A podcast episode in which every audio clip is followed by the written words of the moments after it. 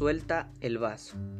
En la antigua Grecia, Sócrates fue un famoso por su sabiduría y por el gran respeto que profesaba a todos. Un día, un conocido se encontró con el gran filósofo y le dijo, ¿Sabes lo que escuché acerca de tu amigo?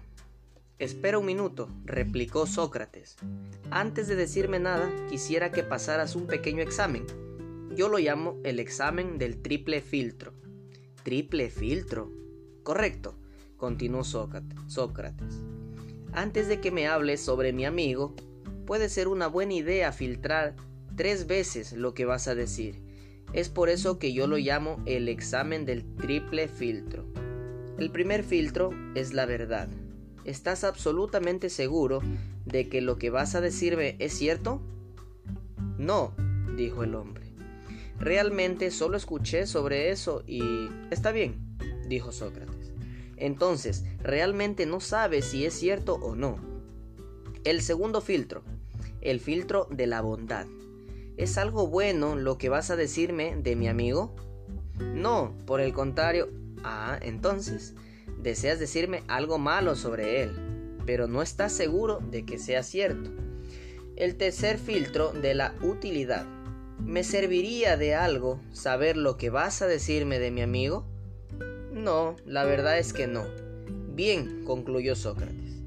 Si lo que deseas decirme no es cierto, ni bueno, e incluso no es útil, ¿para qué querrías saberlo?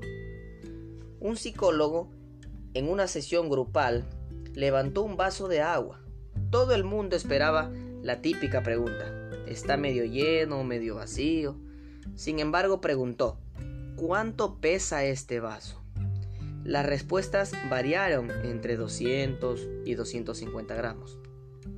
El psicólogo respondió, el peso absoluto no es importante, depende de cuánto tiempo lo sostengo.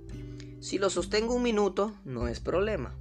Si lo sostengo una hora, me dolerá el brazo. Pero si lo sostengo un día, mi brazo se entumecerá y paralizará.